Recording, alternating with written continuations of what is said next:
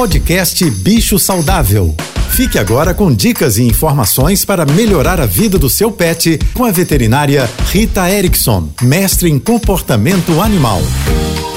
Olá a todos, espero que estejam bem. Eu já falei várias vezes aqui sobre os cuidados que devemos ter no final do ano com os nossos animais de estimação, especialmente no que diz respeito à noite de Réveillon, porque além do barulho dos fogos, tem toda uma agitação.